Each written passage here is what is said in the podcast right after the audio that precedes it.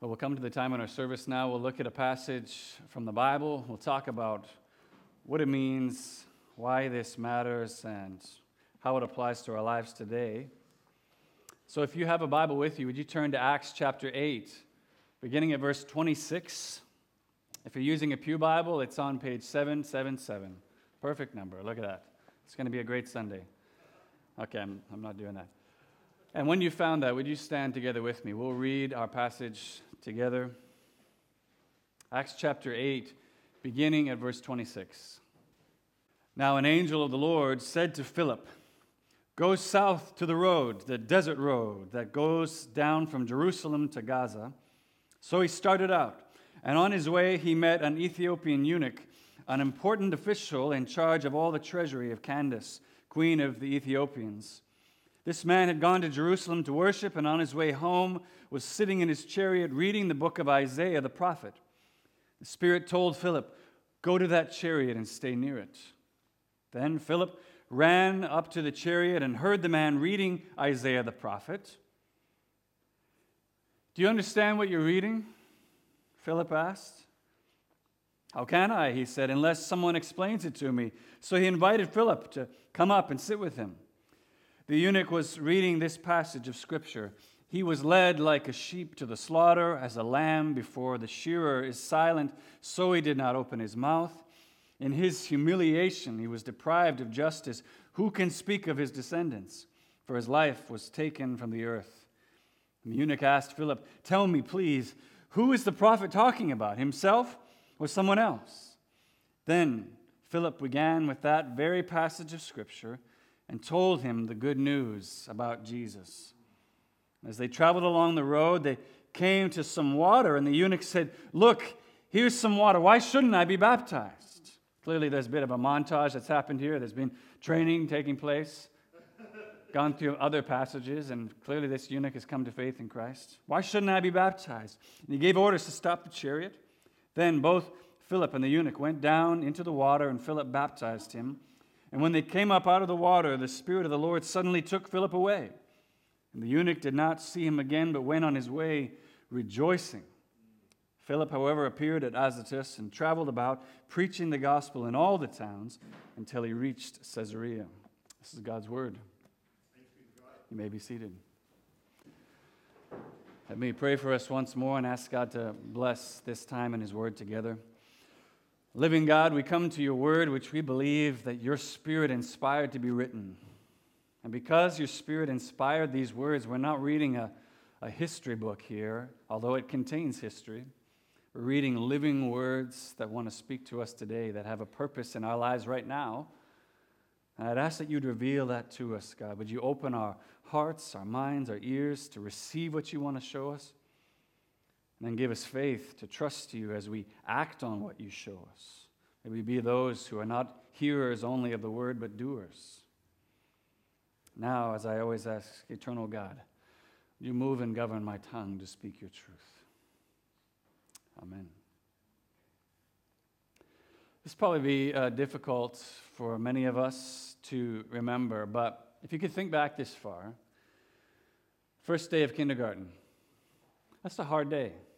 That's, that's a hard day for pretty much everyone, right? It's usually the first time you're away from mom and dad for an extended period of time. Everybody's, they don't know what to do. Everyone trying to figure out the, the rules and jostling for position in the class. There's usually tears that drop off for, for a little while for everyone as they get used to this. And usually takes a few weeks, if not months, for everyone to kind of get the flow of how things go and establish a comfortable rhythm. Well, this, among other things, is also what makes coming in later in the year, or like I did, halfway through the year, really hard for a kid starting out in kindergarten.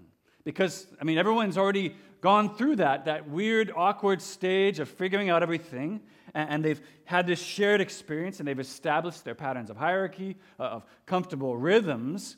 And although I wasn't trying to, uh, when I moved in the winter of 1980 from Rockland Elementary in Campbell River to David Thompson Elementary in Kamloops, I apparently threatened to mess that up for everybody. They were just, I, I just thrown a big hand grenade into their comfortable rhythm of how things go, and it pushed everyone out of their established rhythms of comfort. And without getting into the whole long, sordid story, the, in the end, I, I ended up actually being treated pretty much like an outcast by my class for the first little while. And yet, looking back now, if their little five year old minds had been able to go there, it wouldn't have taken much thought at all to recognize well, hey, wait a minute. Did I, for, for these kids to think to themselves, did, did I choose to be born in this country? Did I choose to live in this city or in this school district? Did I choose to be brought to this school or to have this teacher? Did I, did I actually do anything that would make me worthy or justified in having these feelings of protective, this class is mine, this is how it goes, and these feelings of exclusion? I mean, did, was there anything that would make that legitimate? No. These things were all outside of themselves. But of course, we can sit here and, and judge those kids for being the exclusionary, you know, jerk faces that they were. But the truth is, the reality is, today, we can act in exactly the same way as the church. Developing our own patterns of comforts uh, or rhythms of how we feel like things should go, and, and, then get this protective, exclusionary mindset when someone or something comes in and wants to kind of change things, wants to disrupt how we're used to things going. All the while, again, completely forgetting that we did nothing in and of ourselves to be welcomed into this family of God. It was an act of grace to us. Well, the early church had just such a struggle as this, particularly in their pioneer years, when all of their cultural, their religious comfort levels were being challenged all over the place, pretty much daily, it seems here. And yet, in the end, what helped them was after the Holy Spirit's, you know, kind of strong encouragement to get out of Jerusalem, keeping Jesus' commission always in front of them, that they were not to set up in Jerusalem, but they were to grow God's kingdom beyond the bounds and the familiar bounds of Jerusalem out into Judea, Samaria, to the ends of the earth. So think back to that uh, kindergarten class for a minute. Just go there in your mind. If you're in a scenario like that, or like I was, what's going to be the one kind of saving grace in that scenario that's going to help you if you're in circumstances like that? Can you think of anything? All right, I'll help you out.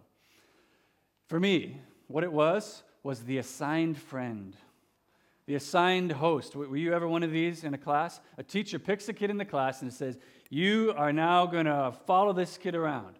You're going to be their friend. You're going to show them where things are. You're going to introduce them to other kids. You're going to help them get used to how things go in the class and really just facilitate their welcome.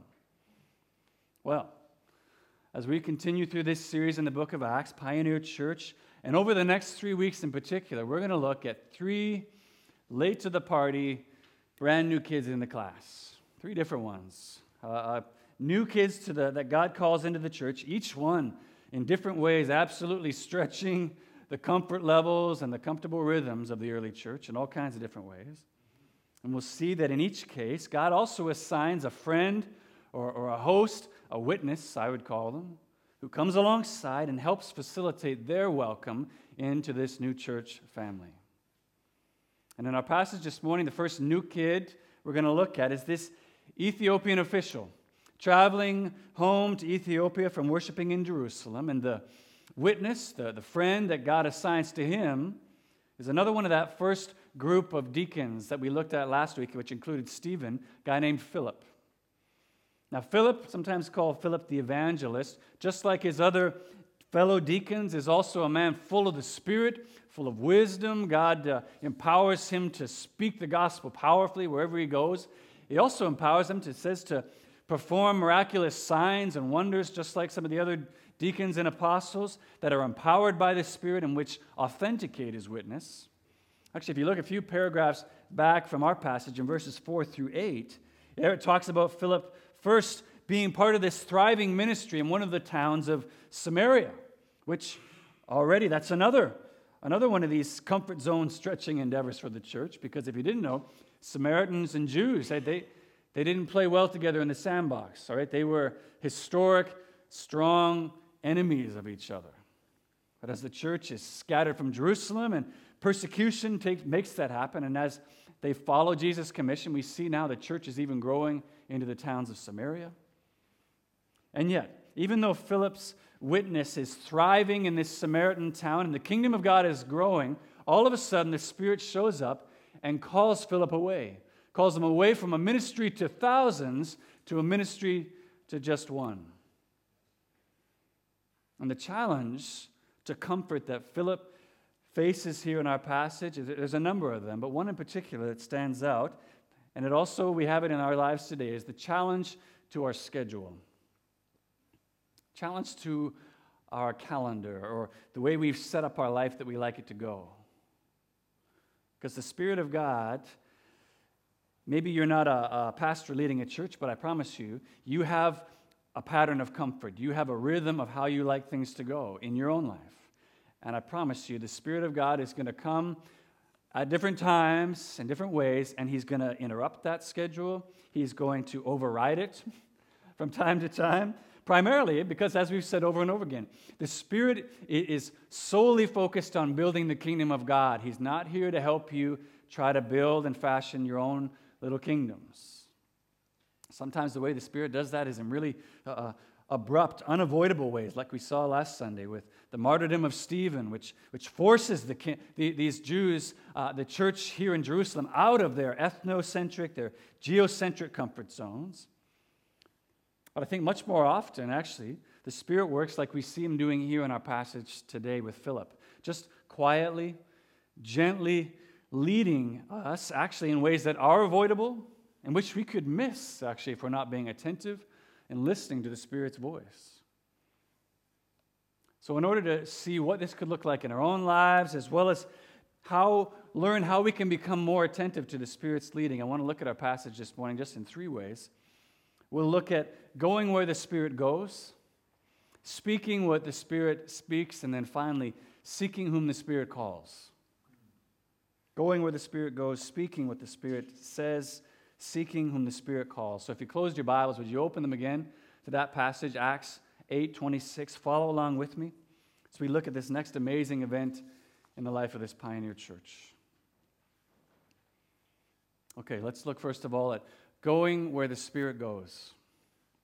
Going where the Spirit goes. Now, we already said in verses 4 through 8 of this passage here, Philip is leading this thriving ministry in this Samaritan town. And as he's doing that, suddenly, Uh, verse 26, out of nowhere, we read this Now, an angel of the Lord said to Philip, Go south to the roads the desert road, that road that goes down from Jerusalem to Gaza. So, literally, what we see here is Philip's in this thriving church plant, and, and, and the Holy Spirit sends an angel. He shows up and just says, Philip, I want you to leave this ministry here, and I want you to go to a road out in the deserts, actually, in the heat of the day, okay? And then that's it. Doesn't say anything, there's, there's nothing else. He doesn't give him any other uh, uh, uh, reasons or, or anything else. He just says, So I want you to go. That's it. And yet, incredibly, I mean, I don't know how you'd respond, but incredibly, look at first half of 27. So he started out. like he just, it just, he just goes. He's, he, he's, his schedule, his way of doing things is interrupted.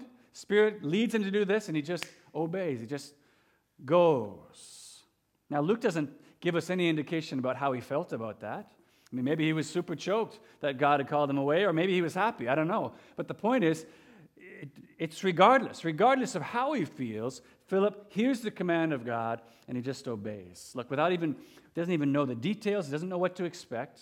He just goes. I mean, we see this type of faith all through the Bible. Actually, if you think, for instance, of uh, Abraham back in the book of Genesis, God calls him to do some incredibly difficult things with, with almost zero background. I mean, uh, Abraham, I want you to leave your country, leave your father's house and everything you know, and go to the place where I'll show you. Doesn't even tell him where it is. I just want you to start heading out, and I'll show you where it is. And he does it. Uh, Abraham, I want you to take your son, your only son whom you love, and I want you to sacrifice him as a burnt offering. I mean, incredibly difficult things that the Spirit leads Abraham to do. And yet, in both those cases, we see the same immediate obedience from Abraham. Just as then the next day he got up and went. A little further down in our passage, look to verse 29 there. 29 and 30, we see uh, the Spirit gives Philip another command go up to that chariot and stay near it. Again, no information as to why he should go, uh, uh, what, what, what's going to happen when he gets there. Just says, go up to that chariot and stay by it. And once again, Philip just goes where the Spirit's telling him to go. Now, we're family, right? We can be honest with each other. I, I want to just acknowledge together with you discerning what the Spirit is calling us to do, a lot of times that's, that's hard. It's hard, it's challenging. Sometimes it's really stressful. God, what am I supposed to do here? You're not telling me what to do. And, and, and frankly, a lot of us would probably love to have an angel show up like this and tell us exactly what God wants. Be like, I want you to go here, do that. We'd probably like it, right?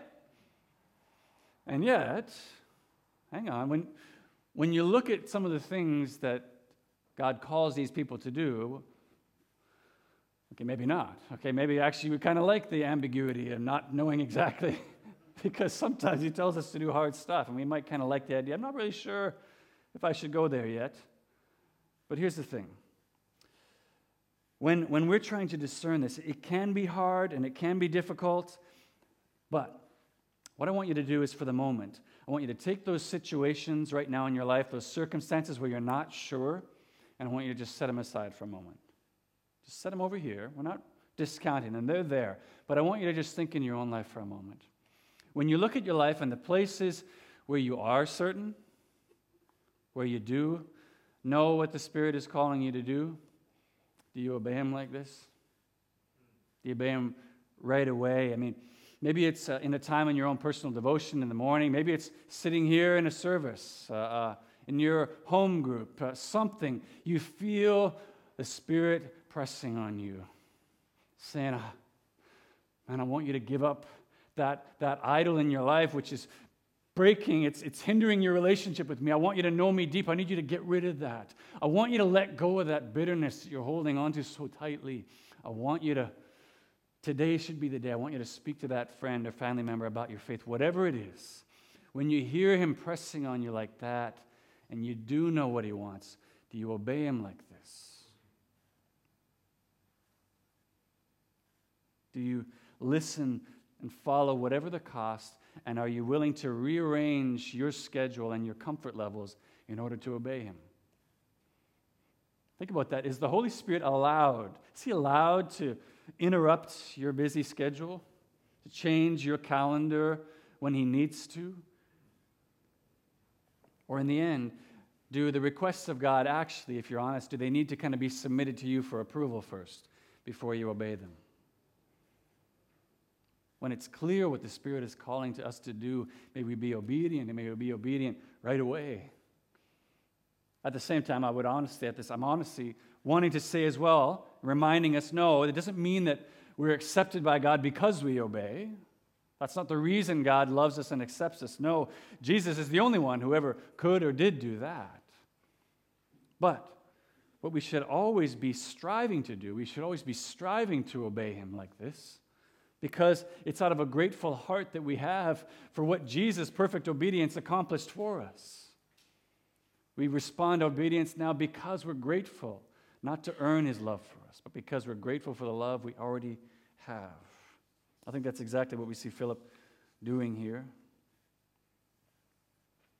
Okay, so that's going where the Spirit goes. Lots more we could say there, but just following where the Spirit leads us, doing that without reservation and, and without having to know everything ahead of time, without having to have every possible outcome laid out before us before we decide to do it, just trusting that His plans are better than ours and going. Next, I want to look at speaking what the Spirit speaks. Speaking what the Spirit speaks. And this is important for us to look at because one of the things we're going to see throughout Philip's witness here this morning is the amazing way that although God does not need us in any way, he still invites us to join him in growing his kingdom. It's an unbelievable privilege. And the way God does that here is to invite Philip to join him in the Holy Spirit's work of opening up the Bible, of, of interpreting the Bible to this Ethiopian official. If you look at verse 30 here and following, we see that as Philip goes where the Spirit's telling him to go, and he comes up alongside this official's chariot, he's close enough now that he can hear what's going on inside the cab, and he can hear the prophet, he can hear he's reading the prophet Isaiah. Now, two things quickly. No, it's not weird that he can hear what he's reading, because in ancient times, this is how people read. They read aloud. That's how everyone read. And because this guy is a high ranking official, he's basically the CFO of all of the Ethiopian country, it's also a good chance that he's got a servant reading to him. Okay, so he's not even the one reading himself. Secondly, no, it's not a miracle that Philip can keep up with a chariot, uh, just running along having a conversation. It, it's, it's not weird because, again, chariots in this sense here are not like those little tiny ones like you see in those chariot races in Ben Hur. It's not like that. This is a much longer, uh, uh, stretched out, like a carriage, kind of like you'd see in Little House on the Prairie, but way more pimped out, but just a, a longer carriage that's probably uh, driven by uh, an ox, not, not a horse. So that's why he can keep up. The pace wouldn't have been much faster than a walking pace. And when Philip gets close enough and he hears what the official is reading, he just politely inquires as to whether or not the official understands. Do you understand what you're reading? And then in verse 31, look there. The official makes an interesting reply. He says no, but it's the way he says no that's so interesting. Look, he says, How can I? How can I understand unless someone explains it to me? Now, that's actually a very biblical statement. Because if you look, for instance, at what the Apostle Paul writes in 1 Corinthians chapter 2, verse 14, he says almost the exact same thing. Listen. Paul writes, The man without the Spirit does not accept the things that come from the Spirit of God. They are foolishness to him, and he cannot understand them because they are spiritually discerned. The spiritual man, that is, the man who has the Spirit in him, makes judgments about all things. So, at a very basic level, what Paul is saying and what the Ethiopian official is describing as his experience is that without the Spirit's help, you can't just pick up the Bible and automatically understand what it means. No, that doesn't mean there's some kind of magic force field around the Bible that makes a non Christian suddenly illiterate. They don't know how to read when they pick up the Bible. No, you can understand the words, you can read the words. But what Paul is saying there is that without the Spirit opening up your mind to understand, all you can do is read the words. That's all you can do. And frankly, it says it's going to sound like foolishness to you as you read the words. It'll be like reading the words to come together from the Beatles. You could just you look at it and you're like, what do you mean, juju eyeballs? Like I know these are English words, but I don't even know what you're saying. It, it, it's like that. We can't get to the meaning. We need the Spirit's help. So what that means, is what the Spirit is leading Philip to do, and what the Ethiopian official is inviting Philip up into the chariot to do, is to join the Spirit in his work now of opening up the Bible, interpreting the Bible so that he can understand what it means. Now, let's stop quickly and ask ourselves the question again Does the Holy Spirit need Philip to do this? Does he require Philip to, to speak for him because he's not able to speak for himself? Like the Holy Spirit is some kind of cosmic mime, you know, who, who would like to explain things more, but he's like, dang it, how do I mime substitutionary atonement? I don't know how to do that. I wish I had someone to speak for me. He's, he doesn't need him at all. But graciously, what we see God doing again and again is He condescends, He stoops, and invites us to join Him in His work. He says, Come, come with me. I want you to come with me. Why? Because it's exciting. It's actually so exciting and joyful when, when you can do this. And the Spirit wants Philip to know that joy. He wants us to know that joy today as we seek to do the same thing. And if you've ever taught somebody something, showed them something and seen the light come on, like, oh, it's like that. That's the experience that the Spirit wants Philip to know and us to know as we join him in his work of opening up the word to people. As we read on here, verse uh, 35 through 37, as Philip takes that opportunity, here we see again following his hero, Jesus. Because back in Luke 24, we read another instance where Jesus uh, meets two travelers on the road to Emmaus, and he takes them through the scriptures, opens them up to them, and reveals to them how they all point to him. In the exact same way, starting with this passage that the official is going through, Philip shares the hope of the gospel with him, shows him how all of these things that he's been reading actually point to Jesus. And as he does that, now we see the Holy Spirit does come. He does show up and do what only the Holy Spirit can do. He convicts the official of his sin and shows him his need for forgiveness in Jesus. And that leads him then to perform his very first act of obedience as a witness, comes to some water, and now he expresses the faith that he has in Jesus and being baptized. And we said this a couple weeks ago when we had our baptism service here, but I'll say it again. If you didn't know, baptism is not a step that you do when you've reached some super level of Christianity. It's not something that makes you a better Christian. It is your very first act of witness once you've come to faith in Jesus. It's the first thing you do that says, Look what Jesus has done for me. And I'd ask any of you if, you, if you haven't been baptized and you know Jesus as your Savior, I'd love to talk with you further after the service, talk with you this week. I'd love to talk more with you about being baptized if you haven't taken that step of obedience yet. There's a whole lot we could say here as we look at what Philip is doing, but the question I want us to consider just at this time, right now, anyway, is why was Philip able to do this? I mean, how, how, why was he able to just get up in that chariot, find the passage he was looking at, and be like, oh, let me show you how that points to Jesus? How, how could he do that? And I think the answer is because he was expecting to. He was expecting to. And what do I mean? Do I mean that Philip had some kind of a crystal ball and he could look ahead and he knew he'd be meeting this exact official and he knew what passage he'd be reading so he could study ahead of time, look at commentaries, and know how to explain it to them? No. What I mean is simply that because Philip understood that everyone who has received the Holy Spirit is called to be a witness, he expected that that meant he would have to witness to people. He expected it. He, he expected that means I'm going to need to testify to what I've seen and heard about Jesus. I mean, think about it. When, when you enroll in university as a student, you expect to be a student, to do student stuff like studying, uh, reading, uh, taking tests, right? So what that means is because Philip expected to be a witness, he also prepared to be a witness. He knew it was coming, and so he prepared for it.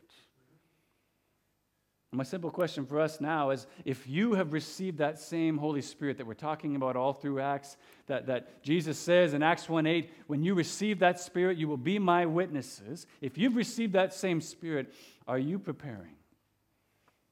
Are you preparing for the times when you will be a witness? Actually, first of all, I want to ask you are you asking God to give you opportunities to be a witness? Are you asking Him when you get up in the morning, when you head off to work or class or whatever it is? Are you praying, God, would you give me an opportunity today?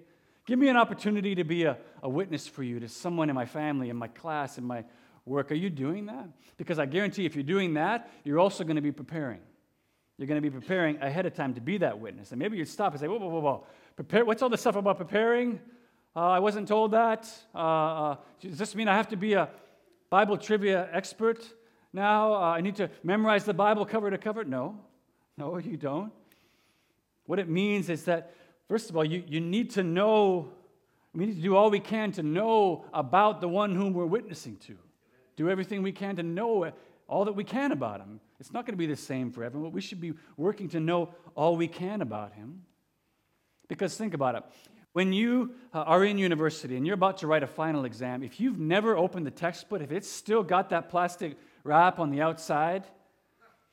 If you're about to write the final exam and you pray, God, help me pass this test, could the Holy Spirit give you every answer to the, the, the test so that you could get every answer right? Could He do that? Yeah, of course He could. He could do that. But you know what He's more likely to do? He's more likely to call to mind the things that you've already studied, the things that you've already prepared to write that test for, and He's going to bring them to mind as you do it. Same thing here. This isn't about being a Bible expert. That's not what Philip is either. I promise you, he, he's prepared ahead of time. He knows who he's witnessing to, and the same thing with you and I today. Because I promise you, if the only time the only time you open this book is on Sunday when I ask you to turn in your Bibles to whatever, it's going to be a lot more difficult. There's going to be a lot less for the Spirit to call to mind when you do have those moments when you're a witness to someone. There's going to be a lot more in place if this studying this book, knowing God's Word, is a regular daily practice in your life, at whatever level you're able to do that. So, step one, we need to let go, abandon, stop repeating that illusion that says uh, being a witness to people, explaining the Bible to people, that's the pastor's job. That's what he does. No, it isn't. It's also my job, but it's the job of a witness. And then, next step, step two, start. Just start to develop a plan. Develop a plan to become a better witness. I'll tell you what, it's going to involve absolutely prayer. It's going to involve talking to the God who you're in this life saving relationship with.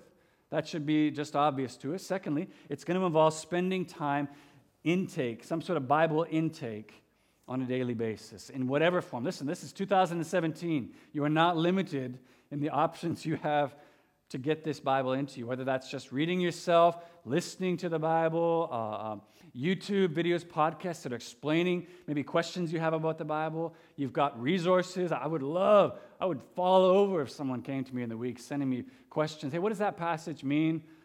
You'd make my day.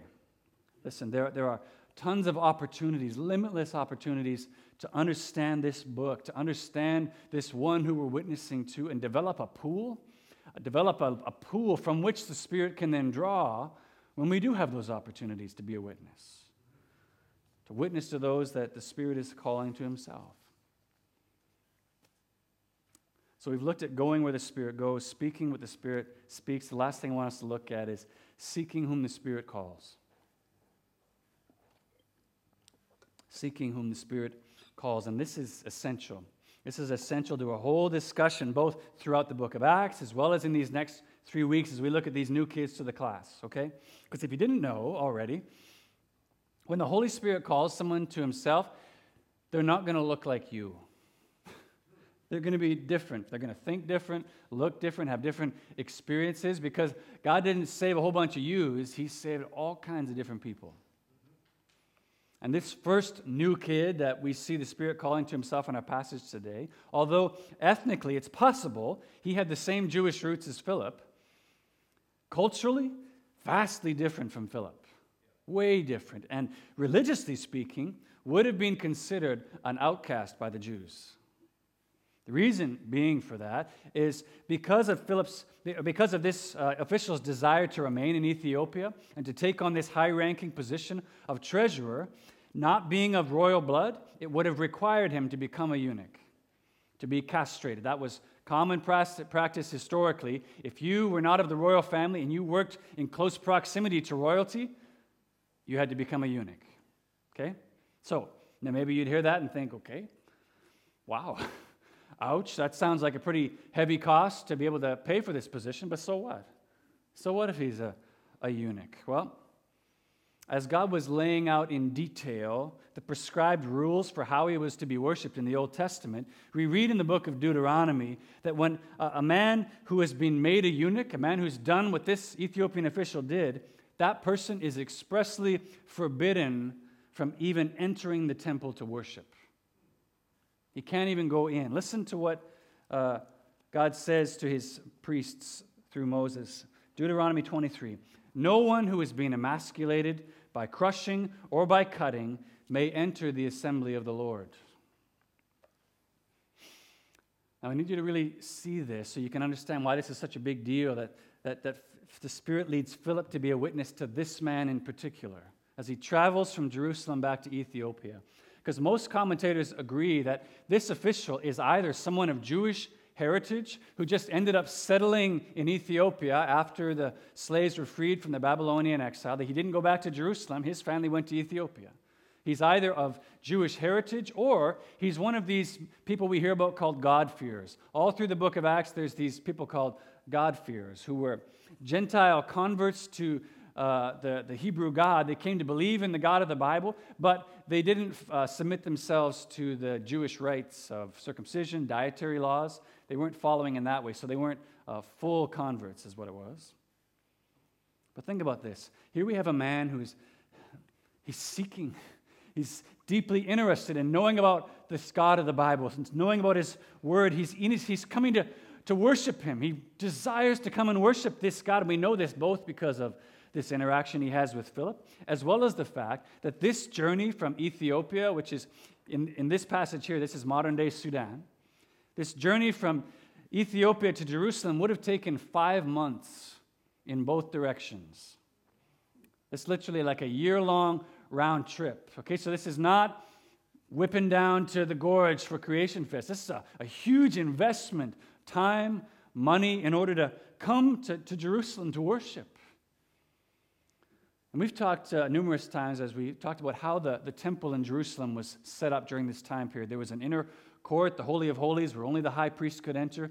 Then outside of that, you had the court of Israel, where only the men could enter to worship and offer their sacrifices. Outside of that, another ring, the court of women, where the women could come to worship and sacrifice. Outside of that, the Gentile court. This is where these God-fearers could come at a distance and worship the God of the Hebrews. But consider this this official has made this incredible five month trek, come all the way to worship this God of Israel who he's seeking, he, he's come to believe in. And when he gets there, he has the embarrassing, humiliating discovery that he's not even allowed inside the door. This prohibition of Deuteronomy 23 means that he's barred from even entering into the gates. And where Philip shows up to be a witness to him is now on his, the first leg of his long, humiliating five month trek back to Ethiopia. Now, feeling devastated, like, I'm an outcast. I, I can't be part of this family now. Still desiring to know God, still desiring to learn, but he knows now I'm an outcast. I, I'm not even allowed in. We don't know exactly everything that Philip said to this man. But again, because he was expecting to be a witness and he was prepared to be a witness, that was the first stage of being ready to speak to this man. And we know Philip would have known, he, he knew the, the, the Bible himself, he would have known that this man was excluded. This man was excluded from worshiping in the temple, that according to the Jewish law, as far as temple worship, he was an outcast. It's also, though, nearly certain, I think, that as the Spirit led Philip to witness to this man, who also would have been very much outside of his comfort zone, he wouldn't have naturally spoken to this man either as a Jew. As he was led to, to speak the gospel, to speak the truth of the gospel from this passage he's reading, which is from Isaiah 53, he reads to him and shows him about another man, another man who was humiliated, another man who was cut off and excluded, left without descendants Jesus. He shows him the good news about Jesus. And I think actually Philip would have undoubtedly led him to just read a little bit further. A little bit further from this passage to what Isaiah says in Isaiah 56. Listen.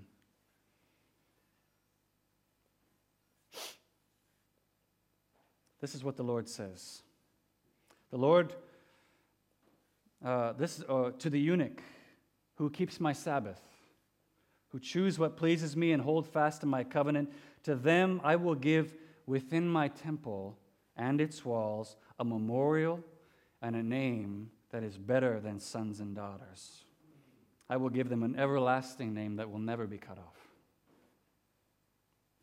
Their burnt offerings and sacrifices will be accepted on my altar, for my house will be called a house of prayer for all nations. Wow. See what he's doing? He's, he's using the scriptures to show this humiliated, dejected outcast that because of Jesus' fulfillment of that Mosaic law, he too could be welcomed. He too could be accepted into the family of God. And I think it's entirely due to that gospel transforming hope that this official now comes to faith in Jesus. Receives then that outward sign of faith in being baptized. I love that he doesn't even ask him. He's not like, should I be baptized? Can I be baptized? Is that allowed? He just sees some water and he's like, I believe in this Jesus. He's welcomed me. Why shouldn't I be baptized? Why shouldn't I be? I love that.